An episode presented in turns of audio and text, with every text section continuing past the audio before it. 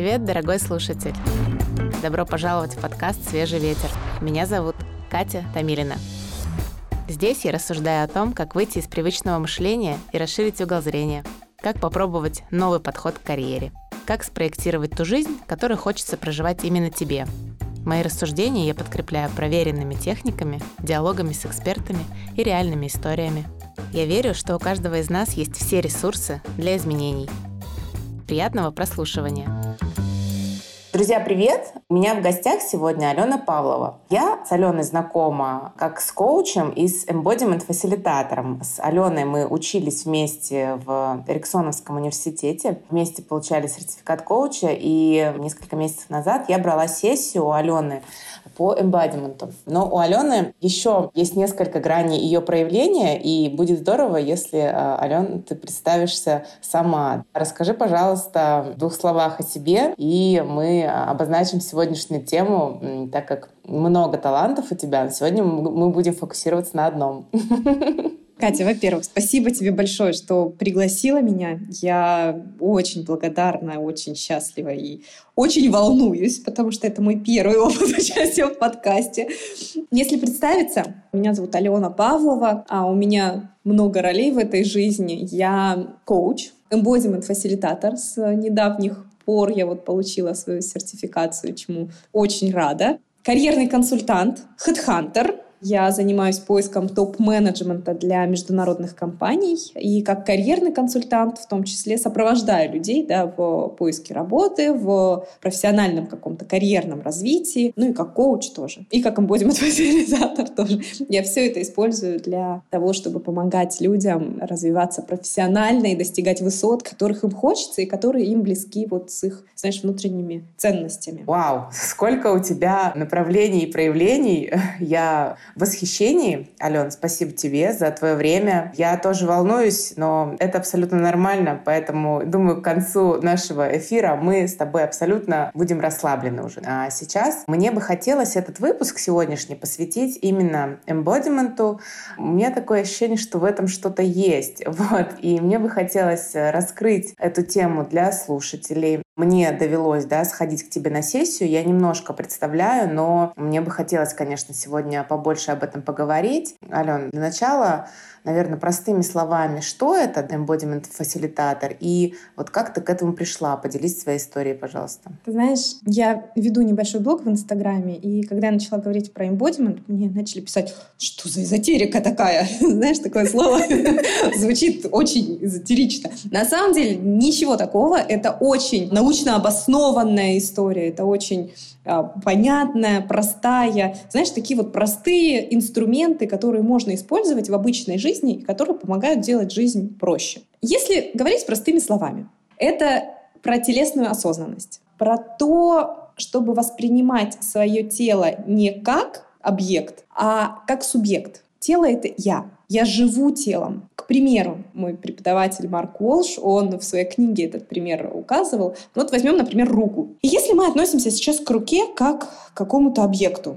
ее можно, что-то ущипнуть, подергать, объект какой-то, окей. А если мы возьмем эту руку и отнесемся к ней как к субъекту жизни, как к руке, которая обнимала любимых людей, которая держала детей, которая прожила весь ваш опыт жизненный вместе с вами. Ваше тело, оно всегда с вами. Оно проживает весь опыт вместе с вами. И даже быстрее, чем мозг на самом деле. Потому что тело, оно реагирует гораздо быстрее, чем наш неокортекс успевает все это проанализировать. Когда вы каким-то боковым зрением видите какую-то опасность, тело начинает реагировать. Как в книге, например, Дэниела Голмана «Эмоциональный интеллект». Пример был про официантку, которая шла с подносом и увидела женщину, которая похожа на женщину, которая увела у нее мужа. Прежде чем она успела что-то подумать, она уронила поднос. Просто потому что краем глаза увидела какую-то похожую женщину на какую-то другую. То есть тело среагировало быстрее, чем она успела подумать. И эмбодимент — это про тело. Это про то, чтобы жить телом и воспринимать тело не просто,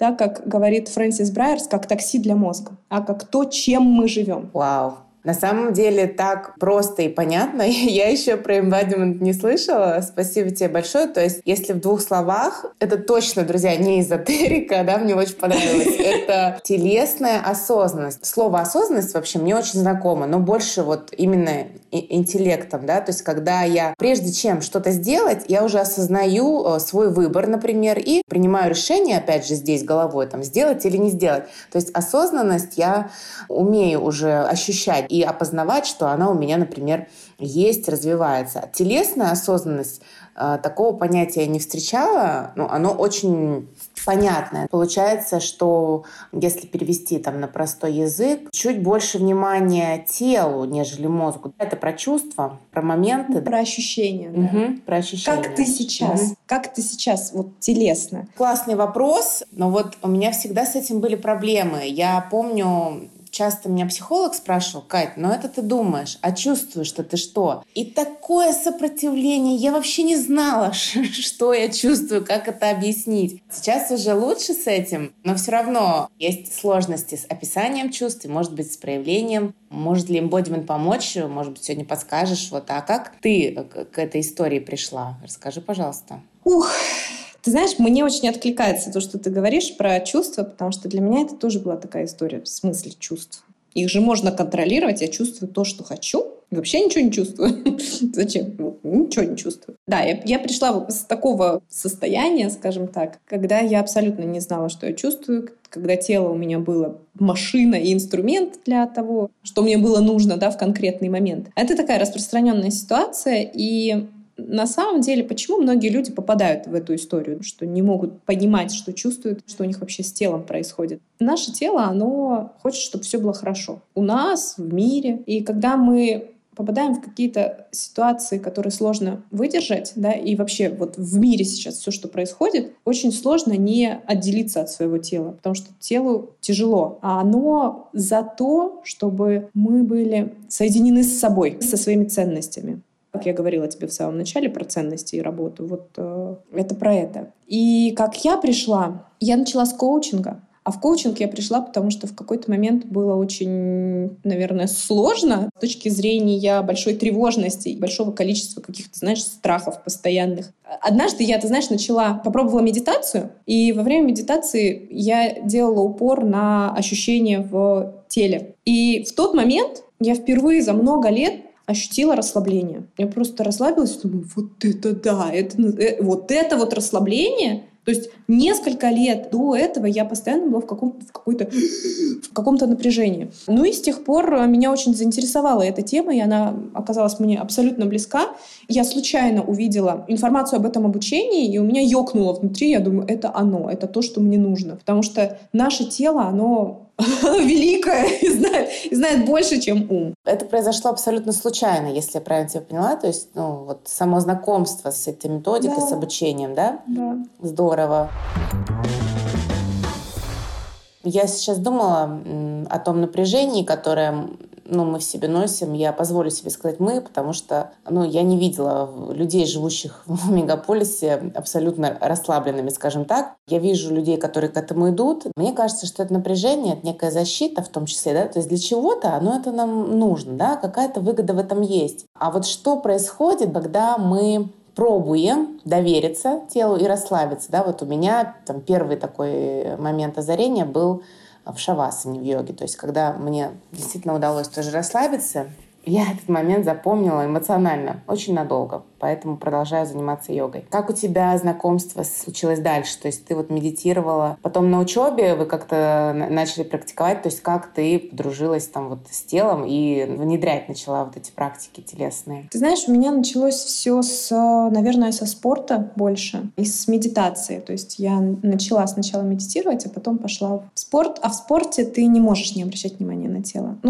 Нет, конечно, ты можешь, да, из достиженческого какого-то состояния все делать, но все равно тебе нужно обращать внимание. Так, а как я дышу? А как у меня сейчас скорость? Насколько она мне подходит? А как я себя чувствую? Да? Все равно это есть в спорте. Я занималась цикличными видами спорта, это плавание и бег. И это тоже, знаешь, такая медитативная история, на самом деле. Так, значит, вот эта вот рука у меня сейчас вот так, а сейчас вот так.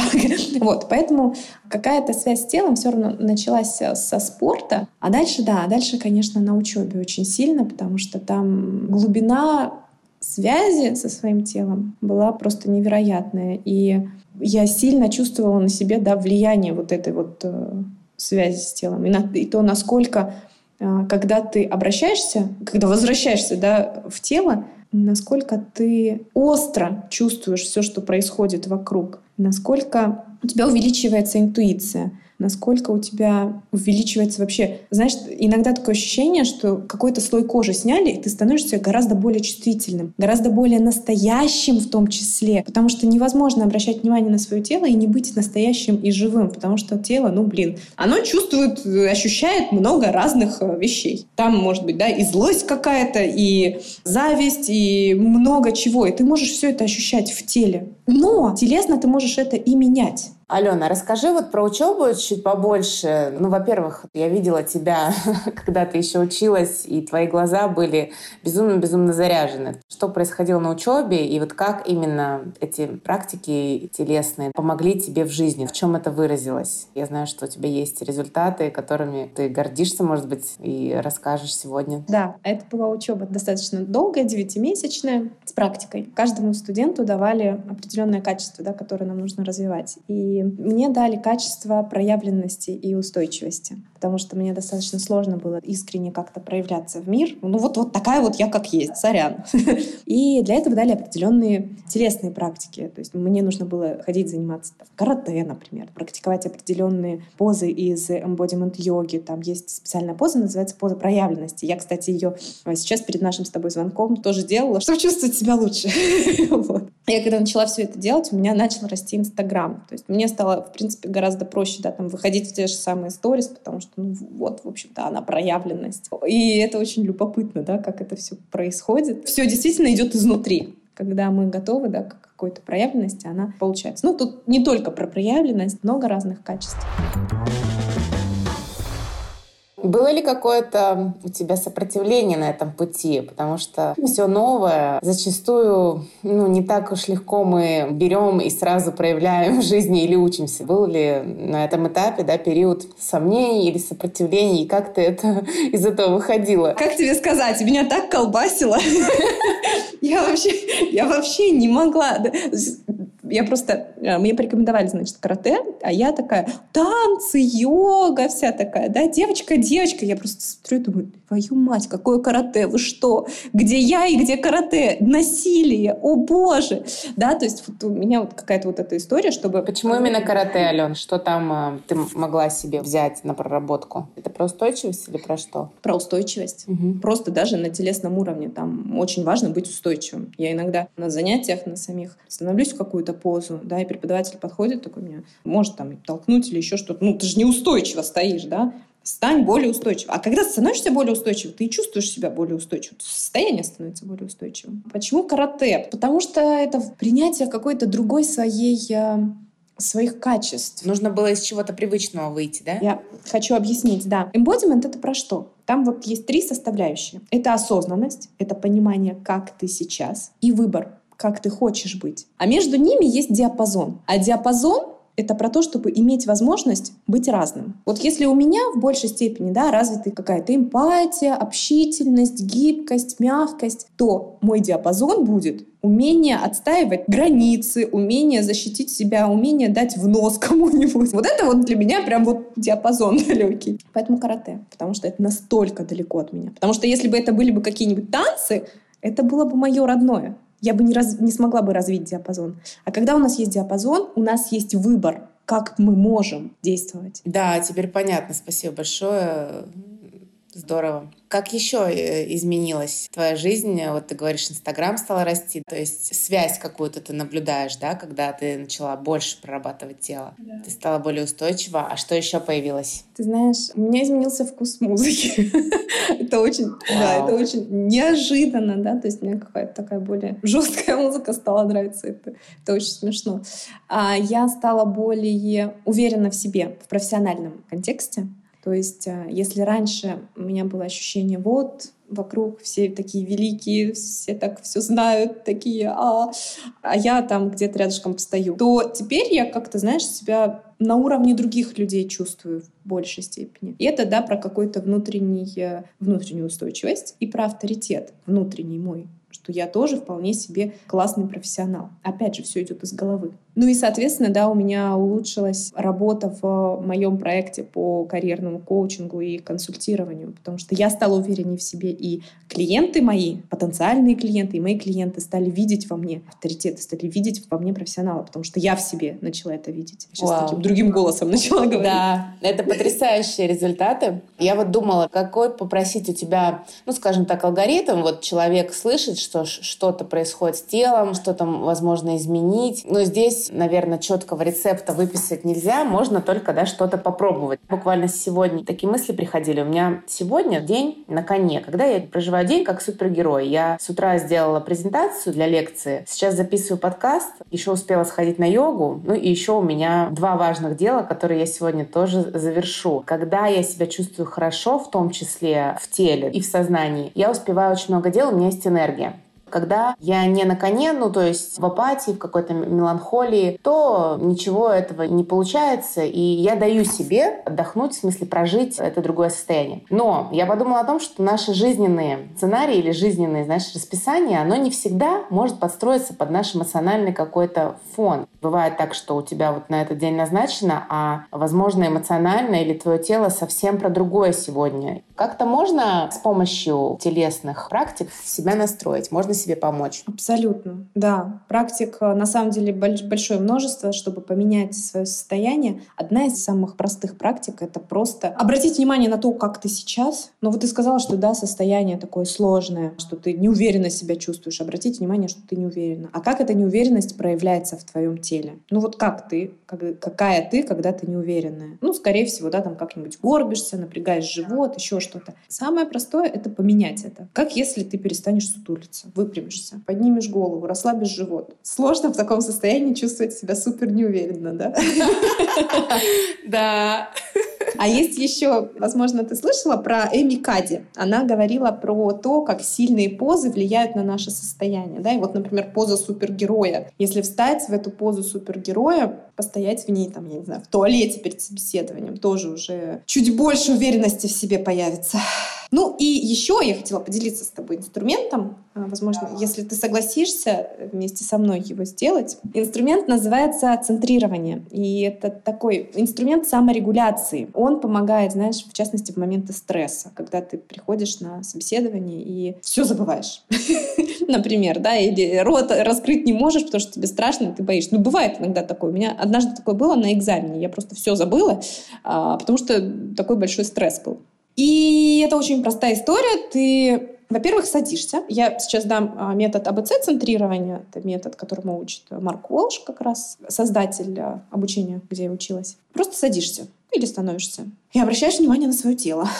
Как оно сейчас? Сканером, вниманием пройтись от стоп до макушки. Что сейчас вообще с телом происходит? Что напряжено, что расслаблено? Это первая часть. Это awareness. Теперь побалансируй немного. Со стороны в сторону. Найди настолько сбалансированное положение тела, насколько это возможно. И причем так, чтобы тебе было максимально комфортно быть в этом состоянии сбалансированности. Почувствуй опору под ногами, под ступнями и, если это возможно, под тазом. Вот можно даже еще немного поёрзать. Только глаза оставлять лучше открытыми, потому что это, на самом деле, можно секретно использовать и во время собеседования. И мы сейчас с тобой разговаривали, и я, на самом деле, сидела, центрировалась. И теперь расслабь разные мышцы своего тела. Начиная там с глаз, расслабь глаза, челюсть, грудную клетку, насколько это возможно. Может быть, плечи, живот, ноги. И можно добавить еще один элемент, вспомнить что-то приятное. Как ты сейчас себя чувствуешь? Как супергерой. На самом деле очень понравилось мне вот то, что мы сейчас пробовали. Друзья, я повторю, Алена дала нам любезно технику центрирования, которую можно применить где угодно, даже во время собеседования. Эта техника называется ABC, то есть A — это awareness, то есть мы проходимся по всему телу мысленно, да, такая диагностика. B — это баланс, мы находим баланс под ступнями и под тазом, если мы сидим. И C, вот что такое C? C — core relaxation. Я все пыталась вспомнить на английском языке. Core relaxation, расслабление тела. Расслабление тела. Пробуем расслабить глаза, лоб, щеки, челюсть, да, плечи, все, что возможно. Алена, а вот если вернуться к тебе как фасилитатору, как проходят сессии, что на них происходит и с какими запросами к тебе обращаются? Расскажи, пожалуйста, про свою работу немножко. И где они проходят? Обязательно ли это должно быть физическое пространство и присутствие? Можно ли онлайн? Спасибо тебе за этот вопрос. Сессии могут проходить как офлайн, так и онлайн. Большинство сессий проводила онлайн, в связи, с нынешней ситуацией вообще. И онлайн тоже это очень хорошо проходит. Люди из разных частей мира вполне себе могут, если что, прийти на эмбодимент-сессию. Дальше, если говорить про формат, ты знаешь, очень сильно зависит от запроса человека и от самого человека. Что ему нужно, что у него есть сейчас, к чему он готов, от его вообще состояния эмоционального, физического и так далее. Поэтому тут все сугубо индивидуально. Вот у меня такой вопрос провокационный, но он больше, наверное, такой, чтобы чуть-чуть запугать.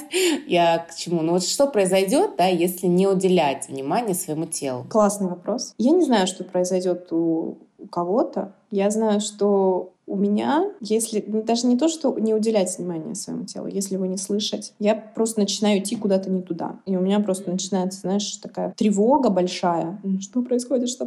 Жизнь, что-то в жизни не то. О, ужас. Потому что в теле мудрость. Тело — это мы. И как это не обращать внимания на себя? Это как забить на самого себя. Я хочу сказать, что вы не обязаны это делать. Можно попробовать и посмотреть, как это будет. Может быть, вам не понравится. Это тоже нормально, то есть всякое может быть. Но однозначно быть больше в теле — это быть больше живым и чувствовать жизнь, и ее проживать, действовать на автомате.